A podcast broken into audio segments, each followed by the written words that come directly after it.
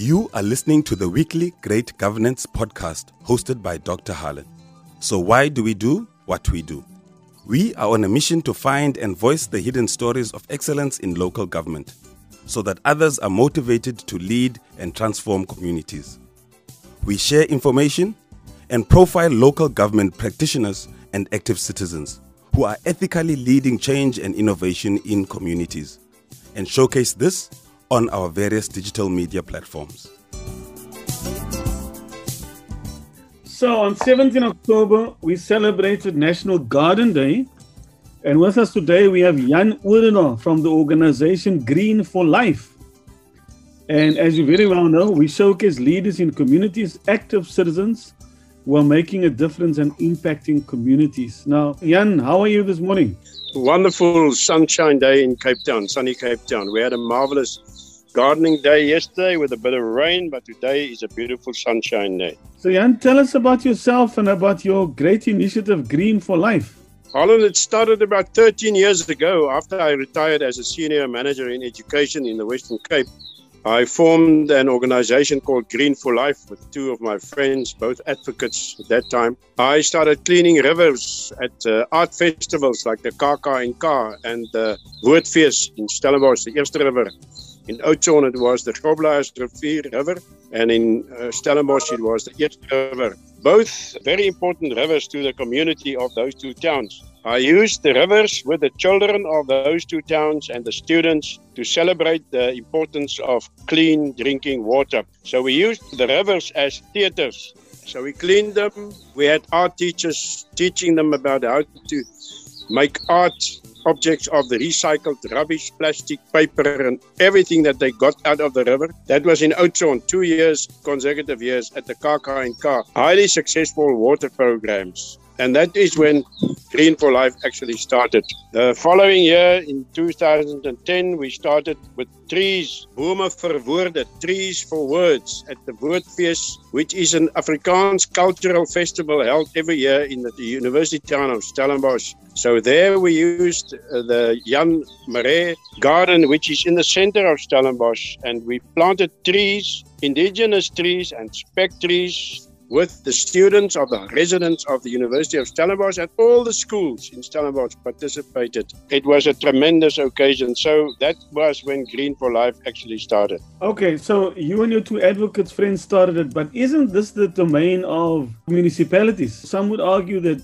Jan, why get involved? This is the job of the municipalities. It was because uh, even in those 13 years ago, there was a lack of energy that I saw in some municipalities. And even though municipal officials are being paid to clean our towns, to plant trees, to look after the gardens, it's not always possible. You need people with passion and with expertise and with know how.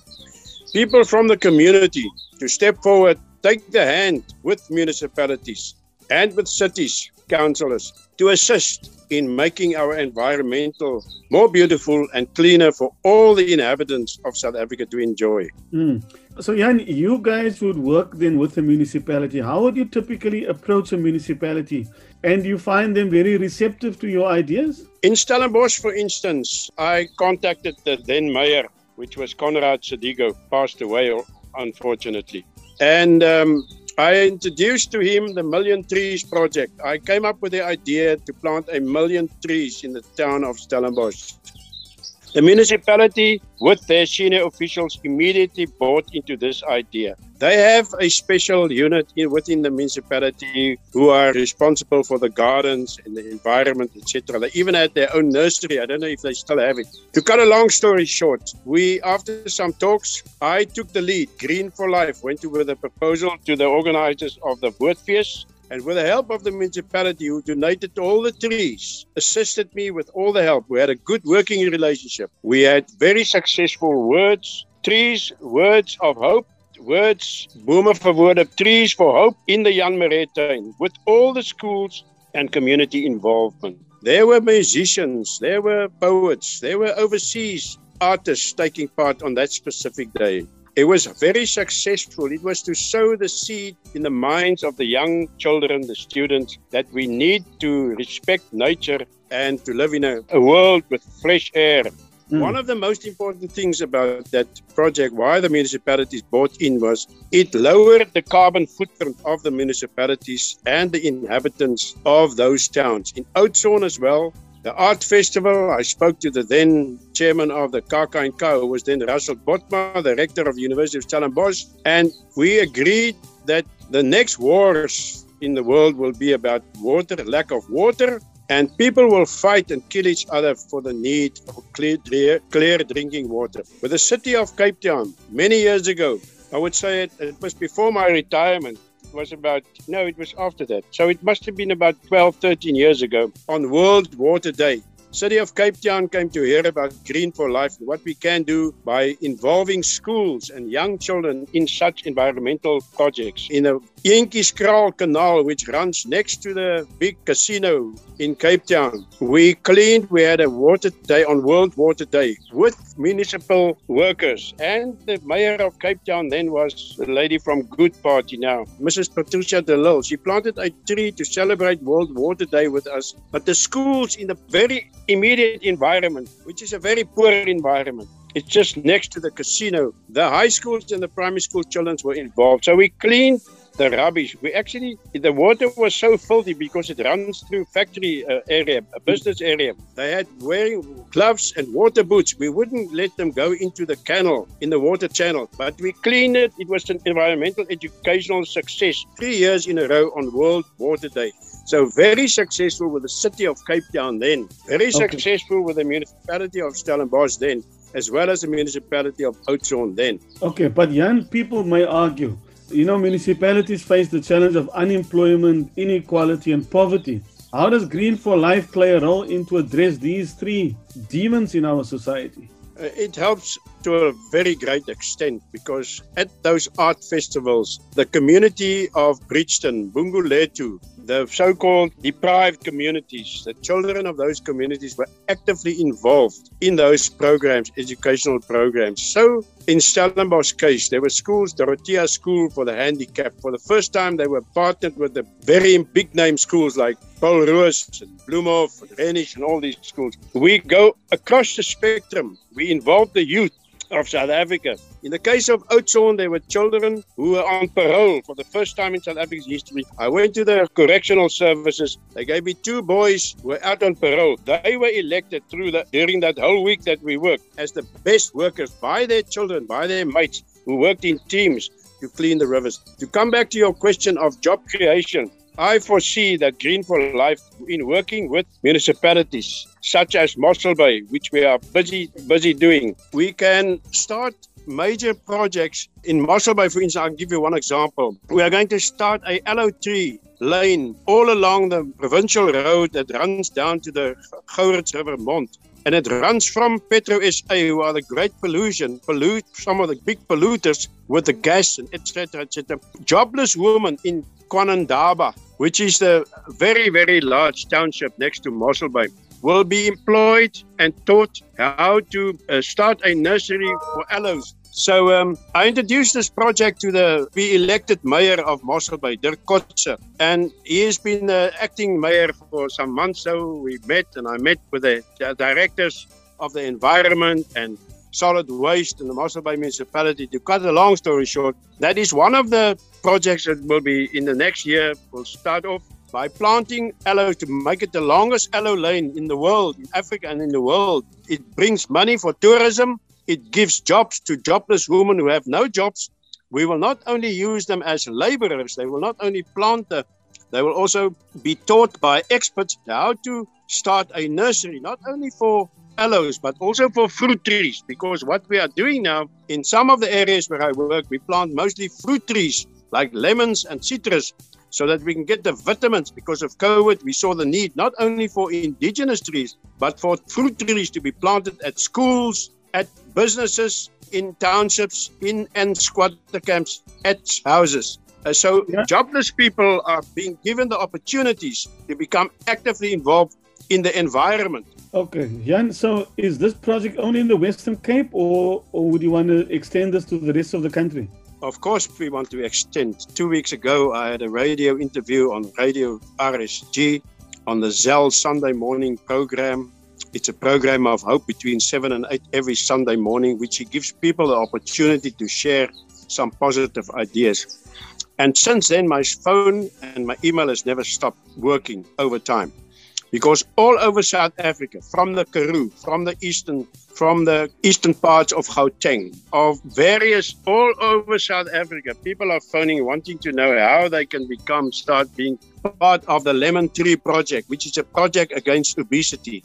It is to plant a seed, a lemon tree in your backyard and share your fruit with your friends. You know, every household household doesn't have to have a lemon tree. The other one can have an orange tree and a, a papaya tree and a, a banana tree. So we share these things. But the one thing is important is we have to start learning to eat more healthy in South Africa. That is why we started in lockdown five. I started Greens of Green of Life started the Seeds of Hope project through which we started sowing seeds. The young children in lockdown time so sowing seeds with their parents and grandparents, and then started planting their own little vegetable gardens. There are now hundreds of vegetable gardens in Kuyasa at the back of Khayelitsha. Then the church, we got the church involved. That she formed and the VGK churches involved. They call their program Groeisade Project. And all over South Africa, they've donated seeds and started vegetable gardens through their network of churches. Highly successful. And then Department of Agriculture in the Western Cape, Dr. Ivan Meyer, and them they became involved. And they donate things like wheelbarrows, etc. So we started a vegetable revolution. There have always been non-governmental organizations to start wonderful, successful vegetable garden projects in South Africa to get people to get rid of obesity and to live a healthier life. But this project is a national project. To answer your question, this the dream is that in every town people should take notice of a healthy lifestyle. And how can we do it? By planting vegetable gardens, teaching our children, and by planting fruit trees. Lastly, I would like to say that we don't in Mossel Bay, where I work very closely with, the, as I told you, the best municipality in South Africa. We have a tree policy. They wrote last year a new tree plan for Mossel Bay. Our dream is to plant with the municipality, of course. I'm just a small part. I'm just trying to influence the leaders, political leaders, and municipal uh, managers to buy into this project of greener your city and town is, the healthier your people will be in that town and the happier. So there, I have asked Dr. Ernst van Jaarsveld, who is one of the biggest botanists in the world today. He was the director of the Kirstenbosch Botanical Garden. He now heads the gardens of Babylonstoren, which belongs to, as you know, Mr. Koos Bekker. And it, it was just nominated the 27th best hotel farm in the world, Babylonstoren. Those people can really visit there and see what can be done with initiative and through gardens, vegetable gardens and fruit gardens. It changes the whole environment. All the people come to look and to get ideas from a farm. So Dr. Ernst van Jaarsveld is my tree partner. So wherever we go, where we plant trees, whether it's Mossel Bay or wherever we go, I get his advice on what to plant where. We use the expertise that we have to make a definite change. Next week, on Wednesday, coming week, this week, we'll be planting five trees of hope with the SAPS, the South African Police, in a place, small place called Herald in the Langkloof. Sergeant Lee started with the idea. She's from the Herald police station. She, she heard about Green for Life. She contacted me. Organized with the Department of Forestry in George to donate the trees. On Wednesday morning at 10 o'clock, there'll be a celebration with all the police in the area and the women and the daughters that have been so neglected and been harmed through. We know the story in South Africa about violence against women. So there will be trees at those five farm schools on this coming Wednesday, 10 o'clock. Trees of hope will be planted with us. We will be there. Green for Life, I will be there with the South African Police Service. So when we take hands with South African police services, municipalities, universities, schools, churches, we can make a huge difference. It's all about working together. It's not on this thing, a green for life thing. The fact that I'm an environmental education with a passion for the environment comes from my schoolboy days on a farm, etc., etc., and my love for the ocean. Jan, thank you so much for your time. If people want to get in touch with you, if they want to connect with Trees for Life, how can we contact you? My email is G, the figure four, capital letter L, the word green at gmail.com. My cell phone number is 083 701 9791. I would like to just say to you, Dr. Kluter, that I have not come across any negativity. Uh, on Saturday, we were in Versante Kraal with the Lions organization and the Rotary organization. Wonderful success with the children. They teach them how to plant vegetable gardens, gave them a good meal. They get good meals every day from a vegetable garden being run by the Lions and the Rotary just outside Versante Kraal. It is one woman that started it. One woman in Versante Kraal. She's a worker. She's a domestic worker four times a week. I met her on Saturday. She makes a huge difference in the lives of, the, of her own community.